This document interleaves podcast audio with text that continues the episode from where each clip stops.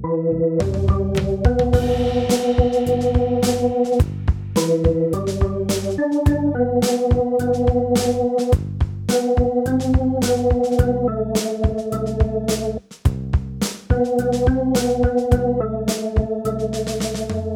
Lieben, willkommen zu einer neuen Folge, der 15. Folge von Unterwegs zu neuem Leben. Über die Erschaffung der Welt haben wir schon gesprochen. Wie viel diese Schöpfung an Ordnung und Schönheit enthält, kann man nach wie vor erkennen. Staunend steht man vor der Vielfalt an Lebensformen bei uns, an Phänomenen im Universum, an Zusammenhängen und Verbindungen. Manches verändert sich binnen Minuten und Sekundenbruchteilen, Manches verändert sich über so lange Zeiträume, dass wir sie gar nicht wahrnehmen und uns kaum vorstellen können. Wenn man in die Schöpfung hineinschaut, kommt man eigentlich aus dem Staunen nicht wieder heraus. An den Urgeschichten in der Bibel zeigt sich auch sehr deutlich, was für uns Menschen die wesentlichen Fragen unseres Lebens sind. Woher kommen wir? Was umgibt uns? Wie funktioniert alles und wie hängt alles zusammen? Was ist unser Platz und was ist unsere Aufgabe in alledem? Die Antworten, die darauf in der Bibel drinstehen, wurden und werden auch heute von bei weitem nicht allen Menschen geteilt. Gerade auch die Abläufe, wie alles geschaffen wurde, betrifft das mit. Aber schon vor vielen Jahrhunderten bemerkten Theologen dazu, dass die Bibel eigentlich nie das Ziel hatte, ein naturwissenschaftliches Fachbuch zu sein. Die Beantwortung naturwissenschaftlicher Fragen war nicht das vorrangige Ziel in der Bibel. Ihre Themen sind andere. Wenn also Aussagen über das Wie der Weltentstehung heute anders sind, als sie in der Bibel stehen, dann wäre das vermutlich ein geringes Problem für die Bibel selbst. Wichtig ist, dass die Grundaussagen, also Gott erschuf die Welt und uns Menschen, es wurde sinnvoll und eine funktionierende Ordnung und sie wurde gut, dass diese Grundaussagen nicht berührt werden. Die Themen der Bibel sind also andere als naturwissenschaftliche. Das zeigt sich auch im Fortgang dieser Urgeschichten. Denn wenn Gott alles so schön und gut geschaffen hat, dann stellt sich natürlich auch die Frage, warum die Welt nicht mehr so ist, wie sie am Anfang mal geschaffen wurde. Denn dass es nicht mehr so ist wie am Anfang, das spürten die Menschen zu allen Zeiten. Und auch wir spüren das. Wir leben nicht im Paradies. Aber warum eigentlich nicht? Was ist denn passiert? Die Bibel schildert eine Antwort. Und das tut sie in Form einer weiteren Geschichte. Also lesen wir in der Bibel ein wenig weiter und kommen zu einer Geschichte, die tief in uns selber blicken lässt. Im zweiten Kapitel des ersten Buchs Mose wird beschrieben, wie die ersten Menschen in einem Garten leben. Der wurde von Gott angelegt und in der Mitte standen zwei Bäume der Baum der Erkenntnis von Gut und Böse und der Baum des Lebens. Von beiden sollten Adam und Eva nicht essen. Alles andere stand ihnen zur freien Verfügung. Adam und Eva nackt im Garten Eden, im Paradies. Und ab und an ist Gott auch im Garten. Und dann geschah etwas, was die Welt für immer veränderte. Ich lese wieder Stück für Stück aus dem dritten Kapitel des ersten Buches Mose. Die Schlange war listiger als alle Tiere des Feldes, die Gott gemacht hatte.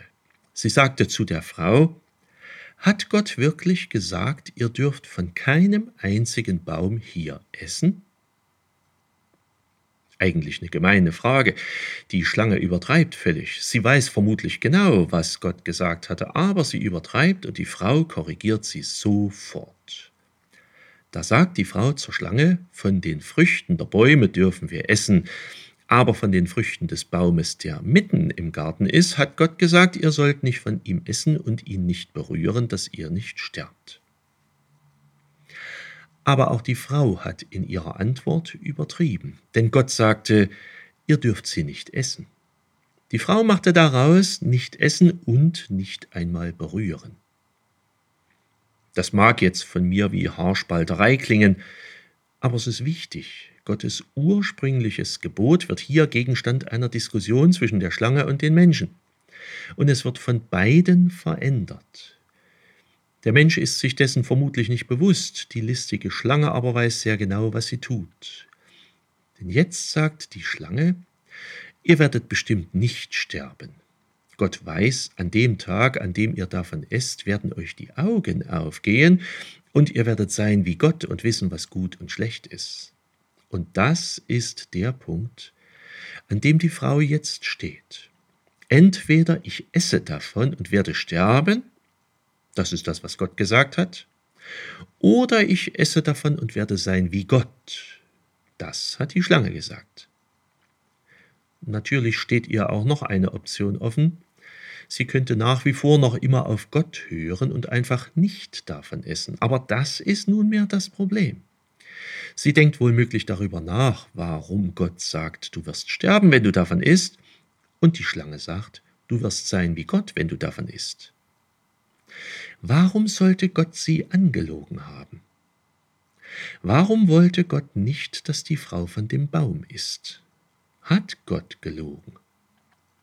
Wenn ja, ist er dann ein Egoist, der nicht will, dass die Frau klug wird? Verbaut Gott den Menschen Möglichkeiten, indem er falsche Verbote aufstellt? Und hier ist für mich das Entscheidende an der Geschichte vom sogenannten Sündenfall.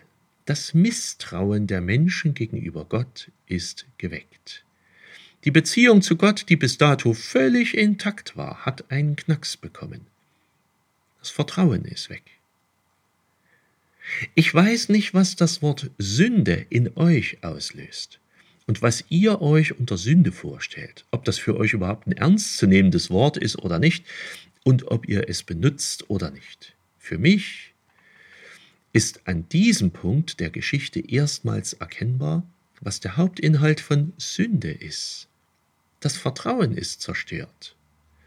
Sünde zerstört Beziehungen, und das ist hier überdeutlich erkennbar. Jetzt ist sie in der Welt, im Grunde ist hier der Sündenfall geschehen. Das Vertrauen der Menschen zu Gott ist zerstört. Und dass die Frau jetzt tatsächlich noch von der Frucht isst und ihr Mann dann auch, vollendet das Ganze nur noch. Und die erste Folge dieser Sünde tritt sofort ein und sie ist sehr bemerkenswert. Beide bemerken nämlich jetzt, dass sie nackt sind. Sie schämen sich und ziehen sich etwas an. Warum eigentlich? Sie misstrauen wohl nicht nur Gott, sondern sie misstrauen wohl auch einander. Sie verstecken sich voreinander, indem sie etwas anziehen. Ist ja schon spannend, der Frage nachzugehen, warum eigentlich die Menschen sich was anziehen. Kein einziges anderes Geschöpf ist je auf so eine Idee gekommen. Kleidung ist hier ein Ausdruck von Misstrauen, von Beziehungen, die gestört sind. Menschen sind trotzdem und nach wie vor aufeinander angewiesen und sie suchen und finden Gemeinschaft, aber sie kleiden sich und verbergen sich voreinander. Später, als Gott seine Menschen im Garten wieder treffen will, verstecken sie sich vor ihm, denn das Vertrauen ihm gegenüber ist ja auch weg. Als Gott sie ruft, sagen sie, wir haben uns versteckt, weil wir nackt sind. Und das überführt die beiden auch vor Gott. Er weiß jetzt, dass sie sein Verbot übertreten haben. Im Paradies können die beiden jetzt nicht mehr bleiben. Gott vertreibt sie und zugleich versorgt er sie, indem er ihnen selbst bessere Kleidung herstellt. Aber ab jetzt werden sie arbeiten müssen, das Kinderkriegen wird mit Schmerz verbunden sein und das Anfangsvertrauen zu Gott und zueinander ist nicht mehr da. Was uns Menschen von Gott wegtreibt, ist Misstrauen. Es entfernt uns von Gott und es entfernt uns auch voneinander. Sünde ist vor allem das. Zerstörte Gemeinschaft zwischen Gott und uns und zerstörte Gemeinschaft zwischen uns. Auf die Frage, wie es nur eigentlich dazu kommen konnte, formuliert diese Geschichte meiner Ansicht nach eine ganz weise Antwort. Sie sagt nicht, wieso die Schlange so listig ist und wieso sie ihre List so einsetzt. Sie sagt nicht, woher das Böse gekommen ist. Irgendwie bricht sich's Bahn. Die Geschichte sagt natürlich auch nicht, dass es etwa ein Fehler von Gott war. Was er geschaffen hatte, war sehr gut.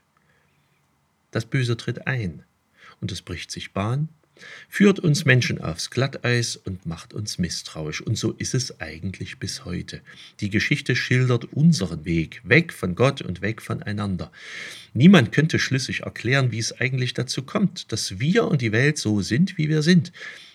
Aber wir werden so und sind so, Sünder, denen es verlockend erscheint, sein zu können wie Gott, und die zugleich misstrauisch ihm gegenüber sind, bis hin zur völligen Ignoranz. Wir können uns dem auch nicht entziehen. Wir können das auch nicht verändern. In den verschiedensten Zusammenhängen äußert sich das immer wieder. Wir tun, was wir sind. Es ist kein besonders schönes Bild, was heute von uns bleibt. Vorläufig aber muss ich uns alle mit diesem Bild weitergehen lassen. Wir wissen natürlich auch alle, dass das Leben kein Paradies ist. Das erleben wir alle tagtäglich. Und das wussten die Menschen, die zu Zeiten dieser Schöpfungsgeschichten lebten, ebenfalls. Aber was sie auch spürten, war das. Gott hatte einen guten Anfang gesetzt. Die Schöpfung war gut und sie war mit allen Geschöpfen, die in ihr lebten, eine gute Schöpfung. Und darin lag mindestens auch eine Hoffnung, denn was Gott einmal gelungen war, kann ihm ja auch wieder gelingen. Und sollte es Hoffnung für die Schöpfung geben, dann liegt sie bei dem, der sie ins Dasein gerufen hat, dann liegt die Hoffnung bei Gott. Für heute seid herzlich gegrüßt, euer Pfarrer Schuring.